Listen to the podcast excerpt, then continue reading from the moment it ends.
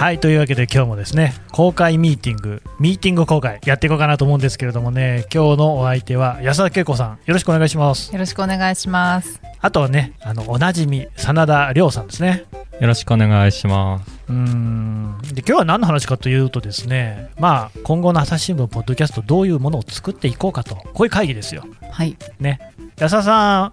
あの エムシー をやってもらったじゃないですか、ええ、あの時ね僕は本当にあの体調が悪くてですねこう不意に振ったっていうのがありましたけどねいきなりでしたねどうでしたか エムシー は。いやとても大変でした、うん、あのー、え何がえー、やっぱなんだろう、どういうことを聞きたいのかっていうのが自分が は, はっきりしてないといけないし、話をこうあっちこっちに行かせないように し, しようって思いすぎてあでもなんか自分では硬くなっていたって言ってたけどそこまででもなかったよね、はい、聞いて思いましたけどね、うん、めちゃくちゃ緊張してました。でまあ、実はあれなんですよね、この番組において エムシー っていうのは、まあ、単にそのおしゃべりをするっていうことではなくて番組のこう制作をするっていうね、ディレクションをする人なわけですよ。だから僕が エムシー してる番組では大体僕がその誰を記者呼んでどういう話をしてもらうのかっていうのを決めてる場合が多い、ほとんどそうで、だから安田さんもこれからですねやっぱそういうディレクションを担ってほしいと思ってるんですよ、はいね、でどんなのやっていきましょう。うーんそうですね、あのーまあ、最初に エムシー やったのもあの原爆の話でしたけれども、うん、やっぱそういうあの原爆とか、えー、沖縄戦とか沖縄とかそういうところに私は興味関心があるので、うんうん、やっていきたいなと思ってます。でやっぱ エムシー やってみて神田さんってすごい人なんだなって、うん、お初めてそうですか、あの初めてあの何初めてっていうのがすごい気になるといういやいやごめんなさい、結構もうあのねやり取りしてしがつぐらいからですよねはい、えー、褒めてもらっていいんですよ。何ですかって思いました。何があそのすごいんだな、神田さんってすごい人なんだなってあんまり具体的な話が出てこないですまあまあまあ、いやまあそれはいいんですけど、そのまでそうそう平和報道っていうね、はい、すごい大事ですし、まあ、安田さんは特にね沖縄出身ですもんね、はいうん、だ思いもあるしすごいやってほしい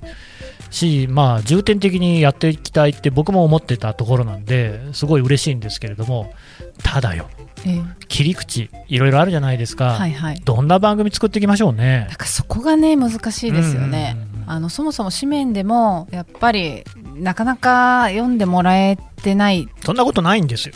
あのねみんなそう思ってるんだけど、僕国際報道部でデジタル発信の仕事を結構長くやってたんですよね、はい、でその時にやっぱり国際報道でも夏になるとその平和ものをやるんですよ、うん、その時にはね、えーと、アジア総局だからバンコク中心に東南アジアとか、まあ、あの辺の人たちが日本のね戦争の残しているものについて特集したっていう記事あったんですけれども、すごかったですからね読まれ方ね、まあ、ものにもよるんだけれどもかなりねどの記事も読まれていて、一番すごいのがあまり具体的な数字出せないんだけれども、あの会員に無料の会員なんだけれども会員になってくれた人が、うん、えーと桁がこれぐらいいったっていうのがあってすごいでしょ。えー、本当ですか。僕は今指を出したんですけれどもね何本指が立っていたかちょっとご想像にお任せしますけれどもそうなの、こういうのって普段ないじゃないですか。うーんでいや平和報道って実は全然可能性あるなっていうのは僕はずっと思ってるんですよ。どんなもんあのコンテンツだったら聞いてみたいと思いますか、その聞く側として。田中君どう。うーんでも多分若い世代の方ってやっぱ学校とかでも、僕北海道出身ですけど、はい、あんまりその身近な原爆の話題とかが身近じゃなくて、どっちかというとアイヌ民族の歴史とかそっちの方に力入れてた感じがあったので、まあこの前みたいな一から分かるみたいなのはまあ学習的にはなんかすごい分かりやすくまとまってたなっていうのはありますね。そこからさらに一歩どういう内容だと聞くかな、今パッと浮かばないですけど、まあその出てもらったあの長崎総局の榎本記者も言ってた、うんうん、お悩みというか言ってたように、あもう結論が分かるよねっていう、うん、読まなくてもどういうトーンで書かれてるかは分かるよねっていうのがあって、でなんかそのなんだろう結局結末は一つなんだから、まあ、いろんな A パターン B パターン C パターンがあっても最終的には同じ話になるからうーんっていう意見、うん、があるって聞くとうーんって悩んじゃいますよね。私たちは エービーシーディー たくさんあるよっていうところになんていうのかなその意味というかもあるのかなって思いつつそれだとダメうんうん、まあさ我々の意見はともかく安田さんは自分ではどう思ってるのどんなのやりたいみたいなのあるんですか。うーんそうですね私は今ちょっとごめんなさいこれがポッドキャストのコンテンツになるかどうか分からないんですけど、うん、いやいやまあそこはちょっと度外視していいですよ、はい、分かんないんですけどその今大事なのは私はまあもう本当に最後に残された声っていうのがまあ本当に細ってきてるのでそれを丁寧に集めるようなものをしたいなっていうのがあって、うんうん、ただそれはやっぱりそのこんな思いをしましたっていうだけじゃなくてそれがこう今のなんか社会のありようと結びつくようななんだろうななんか接点がないとなんかうーんなんてなんてそのまあ自分ごと化できるような感じっていうのかな。そうですねそういうことですね。まあでもね逆にこうつぶさに証言聞いてると自分ごとになるよね。うんいやこの間もその話をあの広島総局のね渡辺さんと岡田さんというふたりの記者としてたんですけど、はい、やっぱそれこそまあ姫百合とか僕も行ったことがあるわけですよ。あそこにいっぱいあの作文というか文章書いて、はい、ありますよね、はい、ああいうの読んでると、まあ、広島とかもそうなんだけどそこに日常がねずっとあってで戦争も日常の一コマというか、うんうんうん、まあなんかね戦争ってデジタルにここから始まりますってことではなくって、うんうん、スーッとこう入っていってでスーッとなんか人がこう死んでいくみたいなところがあって、うんうんまあ、原爆とかはすごくそれがこう極端な形で出るんだけれども、うん、そういうその人の日常っていうものと隣り合わせだよっていうところは実は証言から一番表現できるかもしれないなっていうね、うんうん、そうですねあのー、本当それはそうあのおっしゃる通りだなっていうのがあるし、あのー、たくさんの証言とかその神田さんおっしゃったみたいにその日常でその当たり前に過ごしてたのの先にその、まあ、家族を失うとか自分の大事な人たちが死んでいくっていうのが起こるわけでなんかこれってじゃあ今の自分に置き換えたらどうなるんだろうっていうのをこうなんかこうリアルに感じてもらえるようなえー、記事なりなんかものを出したいなっていうのを思っていて例えばあのこれは結局記事にできなかったんですけど、うん、あのオリンピック戦没オリンピアンの話とかあのオリンピックの期間に結構出てたと思うんですけど私も九州にいた時にあのいくつかそういう取材もしましてじゃあ、あの私が取材した人は短距離のスプリンターの選手で、えー五輪に出た後に、えー、戦死する方なんですけど、うん、じゃあ今山形選手山形亮太さんとか、うん、桐生選手とかがこのあと何年か後に出征して亡くなるみたいななんかこう今と置き換えられるようななんかこう話みたいな、うん、イメージがこうできるような感じのなんかこう素材の出し方っていうのをこう、うんできないかなって考えてます。なんかねななじゅうろくねんが過ぎたことで話せるようになってる人とか、はい、なんか逆に記憶がこう鮮明になってるような感じの人いるよね、うん、そうですねそのまだ話せなかったっていう人は割といるんだなっていうのが、ねはいうん、安田さんはさその沖縄に、はいえー、と沖縄戦を体験した人って親族とかでご存命なの？いやもう去年亡くなった、はいなるほどね。なんか実は結構身近な人の話も聞いたことないよね。いやそれは本当に私もそうまさにそうですね。実は、うん、生々しい話っていうのは聞けないですよね。その取材だとどうしましたかこういう感じの見ましたかとか細かく聞けるんですけどやっぱ自分の祖父母とかにはなかなかそういう聞き方をしなかったなっていや僕もねあの名古屋出身で、はい、僕の実家の近くにはえーとね、名古屋市の熱田区ってとこなんですけど愛知時計っていう、う会社があってそこはだからあの例えばゼロ戦が積んでるこうメーターとかね、うんうん、そういうこうケーキの類を作ってたから、うんあのすごい空襲を受けたんですよ。でだから当然近所も空襲を受けてて、でね、まあ、その時のだかなんだか知らないんですけど、僕のおじいちゃん家にはでっかい薬莢がいっこありましたからね。あ、それはそのなんかなんか雷神とかない、もう爆発とかしないものだろうけれども、はい、なんかサビサビの薬莢がいっこあってでっかいやつ、こんな、はい、で牛乳瓶よりでかいようなやつですけど、なんかそういうのがありながら何があったのかって全然一回も聞いたことない。え、それどこでどういう言われのものかとかも聞いてないんです、うん、なんか聞いたんだけどなんか、うん、まあ昔からあるんだよみたいな言わないんだよねみんなね。うん、うん、だからそういう意味でも今が実はいいチャンスなのかもしれないっていうね。うーんどうですか。そうですね。うーん、うーん、なんか証言をちょっと集めてみる。そうですね。そういう今もう本当に肉声で語れる人ってもうすごく少なくて、でも今だから話せるとか、うん、もう今最後に話しておきたいっていう人も、まあ、いらっしゃるんだなっていうのが分かったんで、まあ、その探す探して話を聞くっていう努力はなんかこのしたいよなっていうのはあるんですよね、気持ちとして、うん、でやっぱ最後までなんかこう積み上げていきたいというかですね、そのまあ証言を重ねて取っていくって重要なんじゃないのかなって思うんですけど、ただまあ今ななじゅうろくねんなんで、うん、まあ、鮮明に記憶があったり、その行動なんていうんですか、この物事が起きたことが何と結びつくのかみたいなのを冷静に分析できる年代って、まあ、じゅうごさい以上ぐらいですか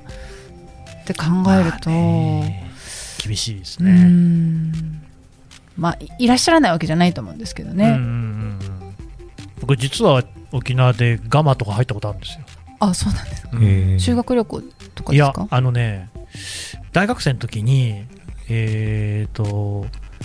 なんですか、よくあのゼミでね、ゼミ論とか書く、卒論もそうか。で僕はそれとは全然別になんかこうゼミいちねん生、大学いちねん生の時に教養ゼミみたいなのがあって入ってて、でそこは、えー、国際社会学のゼミナールだったんですよ。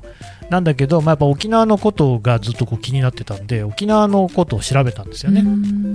でその流れでちょっと現地に行ったことがなかったので、うん、初めて飛行機に乗ったのがね、その沖縄に行ったっていうね。うその後都会になってね、なんかあんなに飛行機に乗るとは思わなかったですけどもで飛行機に乗って沖縄行っていろいろほらあの象の檻とか、はいはいはい、まあ、あそういうところに地元の人の引率で行ってきて、ガマもちびちりガマとかなんか有名なのありますよね、はいはいはい、どこだガマに入ったか忘れちゃったけど入って、で真っ暗なところにねちょっとこう入ったりとかして、やっぱやっぱこう独特のね、うん、こう空気ありますよね、はい、うーん、なんでしょうかね、ああいうのって。でも字にして伝えるのがなかなか難しかったですね。そうですね、うん、音だと伝えられることありますかね。音でもなんか実はあれかもね、沖縄のこうさ爆音、あの米軍のとかもあんまり聞いたことない人もいるかもね、はいはいはい、いやそれは本当にそうだと思います。なんか多分戦争がかなりもう若い子たちはそういう多分テレビもあまり見ない世代で、多分 YouTube とかでわざわざ戦争のことを検索する人とかもあんまりいないから、多分そういうよくテレビとかでどうしてもはちがつになると流れて聞いてたような音とかも聞いてないから、うん、そう音を使った番組みたいなのは、うん、確かにそれはあるかもしれないですね。騒音、うーん、まあ騒音だけだとただうるさいだけだけどまあでもそれも一つの体験にはなりうるのかなっていうね。なんで沖縄に行きたい気になってたんですか、神田さん。えっとねまあ当時、えー、と僕が最初に関心あったのは旧ユーゴスラビアで、えー、とそれこそ紛争が起きてる時だったんですよ。でそこではその民族とか言語とかそういったそのアイデンティティによって人々が分かれて対立をしてたわけですよね、うん、ユーゴスラビアってろく共和国に自治州に分かれていて、それぞれ宗教、言語、民族とかが、まあ、あのいろいろ違うわけですよ。日本を見たときにね、えーとまあ、沖縄っていうのはあ日本なんだけれども、例えば言葉で言うと本土方言と琉球方言という大きくふたつに大別できるぐらい全然違うんですよね、うん、でだから言語の体系が実は、まあ、あの恣意的にね為政者が違うものだよって言えば言えたはずなんですよ、うん、それって例えばクロアチア語とセルビア語なんてほぼ一緒なんですよね。セルボクロアート語って言うんだけど、ただそれは国が分けてセルビア語とクロアチア語にしてる。韓国と北朝鮮だってまあ似たようなことがあるって言いますよね、うん、でそんな中ででも沖縄って、えー、こう本土復帰運動っていうのが戦後起きるわけですよ、はい、なんでかなと思って、だって別にその、まあ、じゃあアメリカの属国になるのかとかね、あるいは中国に行くのかっていうとまた話は別だけれども、別に琉球王国っていう独自の文化もあるわけだし、うん、そういう道もあっただろうけれども、あの調べればですよ、あの芋裸足論争っていうのがあって、はいはい、まあ、屋良朝苗さんっていう人がね、いやその芋や裸足の生活に戻すぞって言われたんだけれども、沖縄の人っていうのはでもいいって言って本土復帰っていう方向に舵切っていくみたいな歴史があるわけじゃないですか。だからそういうのっていうのがそのどういうことなのかなっていう、だって例えば韓国で同じことは絶対起きないわけですよね。うーん、うん、で例えばおもろそうしの研究会みたいなところにちょっと顔出してみたりとか、いろいろ自分なりにめちゃくちゃ詳しいですね俺ねいろんなことやってる手広すぎるそうそうそう、自分なりにだからガム入ってみたりとかして、で行ったらその引率の先生がね、あの真っ赤な感じの人だったんで、後にそのなんかオルゴをされるっていう経験もしてまあそれは丁重にお断りしましたけれども、あでも現場を踏めたのはその人のおかげなんで今でも感謝してますけどね。だからそういうのを体験するで結局ね、まあ、そこはやっぱりよくわからないわけですよ、うんうんうんうん、例えばじゃあその台湾と韓国だって日本に対する、ね、感じって違いあると思いますけれども、それってじゃあほんそういうその見え目に見えてるものっていうのが何を見てるのかとかによって全部違ってくるわけで、うんうんうん、まあ、あん逆にいろいろ調べると調べるほど分かんなくなるというか、うん、まあそこは複雑なものなんだなっていうのが結論だったんですけどね、うんうん、いやなんか今のお話聞いてて私もあと思ったのが、私もそもそもその平和報道に別に関心があるっていうわけじゃなくて、結局突き詰めると、うん、その沖縄がどうして今こうなってるんだろうっていうのを知りたいっていうところがあって、あのー誰がこの決定をどういう背景でしたのかとか、そういうのを知りたいなっていうのでそもそも新聞社に入目指したっていうところがあったの で, であの平和報道に行き着くのって結局出発点がもう戦争、今の沖縄 の, その基地の話とか、まあまあ、もっと遡ればその沖縄の方言の話とか、まあ、方言っていうのか分かんないですけど、沖縄の言葉をあのどうして独立しないのかとかいろいろあのお話もありましたけど、まあ、そういうところにやっぱ遡っていっちゃうんですよね。その今の沖縄の立ち位置がなぜこうなっているのかっていうのを考えると、でそこのな流れの中にやっぱりその太平洋戦争、沖縄戦っていうのを切り離せないところがあって、まあ、だから私はそこをこううーん話としてたくさん聞きたいし、かつ別にこれって沖縄だけじゃなくて多分いろんな人の生活に目に見えないし、今ははっきり分からないかもしれないけど大きな変化を多分あって、まあ原爆で言えば原爆症とかもそうですし、まあ、健康とか、まあ、いろんな社会の面で大きな変化をもたらしたものであるんだろうなっていうのがあるんで、だからその戦争の時に何があったのかっていうのをこうたくさん聞いておきたいっていうことなのかなって、今ちょっとあの神田さんのおもろそうしを聞きながら、いやちょうどね来年がその返還ごじゅうねんってのがあるし、うん、はい、なまあね常々思ってるのは、僕はまあ機会があったら一度こうやりたいのは、やっぱなんかその第二次世界大戦周りの日本の歩みというか歴史みたいなことをこうしっかり勉強し直したいとずっと思ってるんですよね。でそれは沖縄戦に関してもそうだし、あと返還前後のことも多分そういうのはあって、うーん証言とかを頼りにそういうのをたどっていくみたいなのは一つの報道のあり方としてあるかもしれないですね。うん、うん、そうですね。その本土復帰もやっぱ沖縄戦とのつながりっていうのはものすごく密接にあるですよね。それはまあ米軍の政権下にあったっていうのもそうだし、そもそもやっぱその日本人っぽくありたいみたいなのがやっぱり根底にあるっていうところに戻っちゃうっていうところがあるんで、ただまあそれもね、明治政府がそうやって沖縄の人たちをね二流国民だみたいな扱いをしたから、逆にそういうこう心理が生まれるっていうところもあるわけじゃないですか。だからね、なんかただそういうところとかっていうのがどれほどこうね今知られてるかなっていうところですよ。うんうん、ただなんかこのそういうその国のその国民に対する姿勢とか、まあ、地方に対する向き合い方みたいなのっていうのは今もうなんだろう、ま、学ぶっていうか、今もなんかちょっとデジャブのところもあるし。デジャブ？そうですね。なんかっていうのはどういう意味で？うーん、いいように、国のいいように、うん、そのいろんな解釈を加えたりして、えー、なんだろう、うーん、うまく言えないんですけど、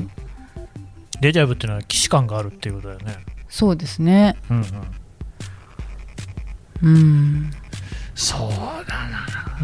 いやでも本当そうでね、まあだから歴史に限らず物事って事象って全てやっぱりなんかそのどういう風にでも切り取れるっていうところがあるじゃないですか。だから結局受け手次第なんですよね。うんうん、ただ、まあ、そうは言っても例えばうーん、まあ、僕がここで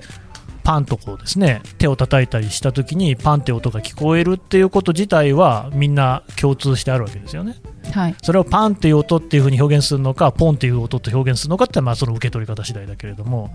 なんかそのそこの部分、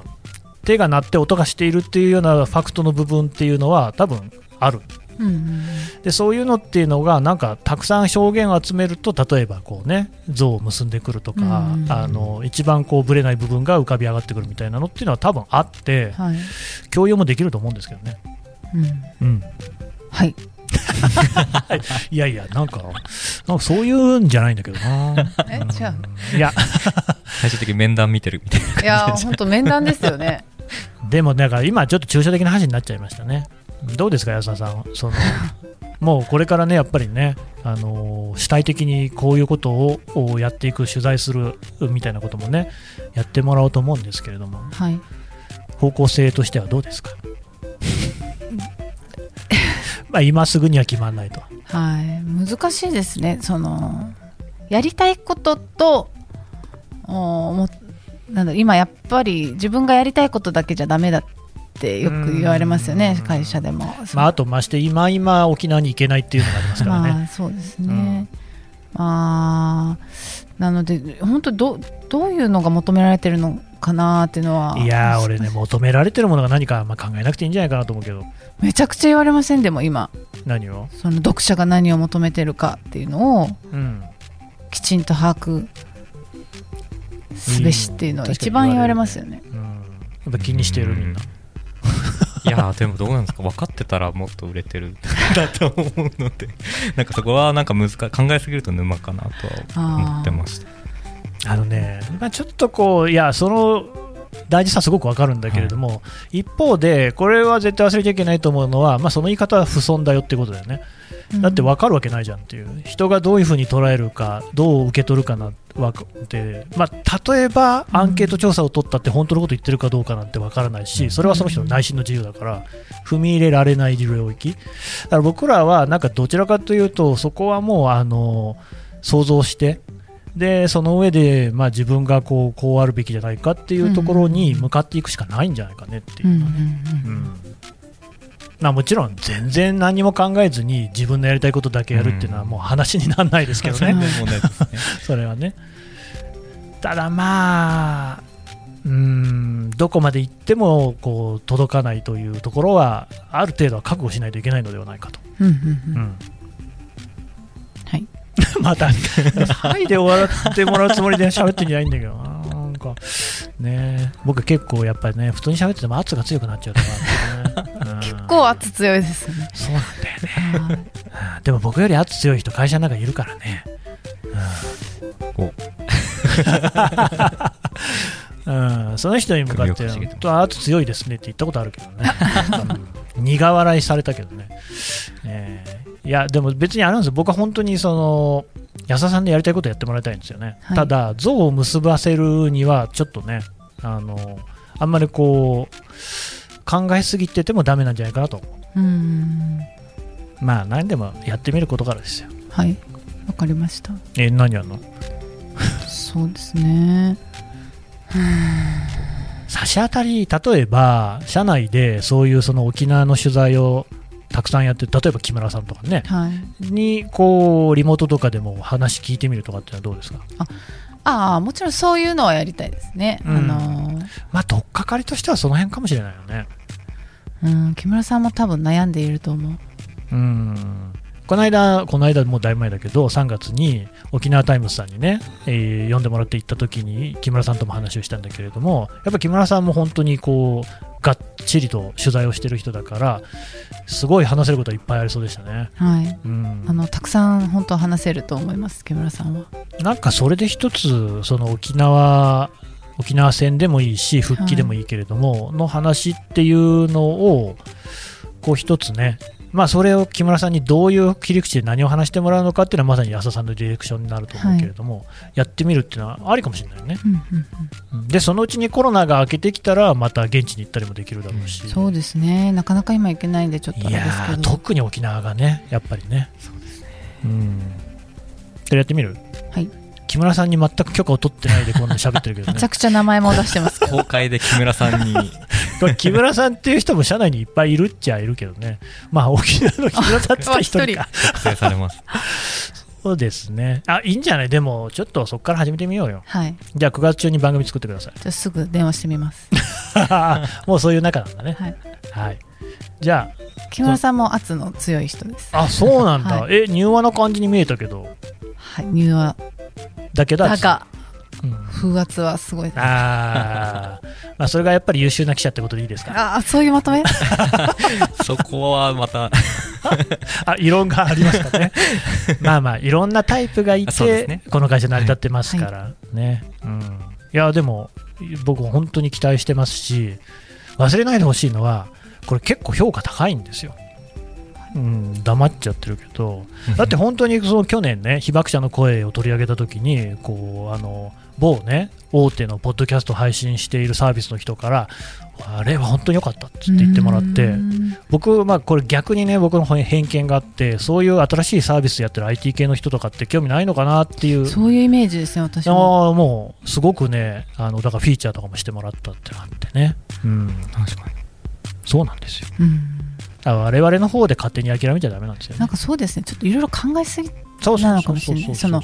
受けるものってなんだろうとかちょっと考えすぎなのかもしれないですね。まあ今ね確かに言われるからね、うんうん、そうそう、そこはちょっとほどほどでいいんじゃないかな、うんうん、僕は実は全然考えてないんで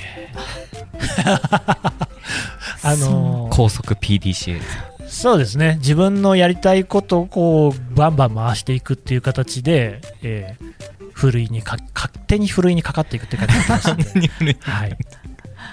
で本当そうですよ、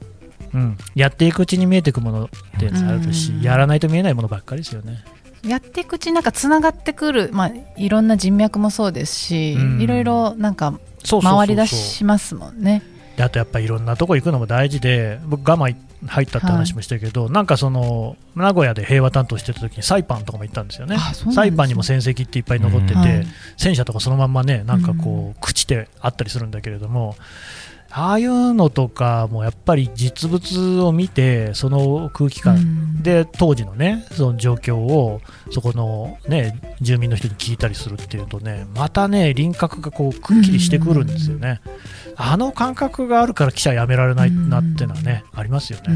んうん、でも我慢入れたっていうと結構昔ですか？かもしれないですね、うん、えーとね僕まだ学生だからにじゅう、さんじゅうねん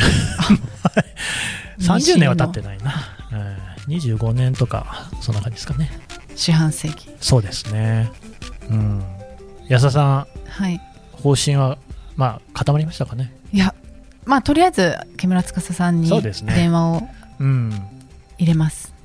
ぜひそこから始めましょう。はい、木村さんよろしくお願いします。聞いてるかねまあいいんで安田さんが聞いてくださいって言えばいいんだもんね、はいはい、リスナーさんからも来るかもしれないですしね。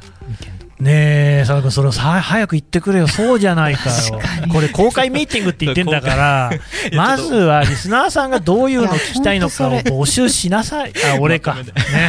そうじゃん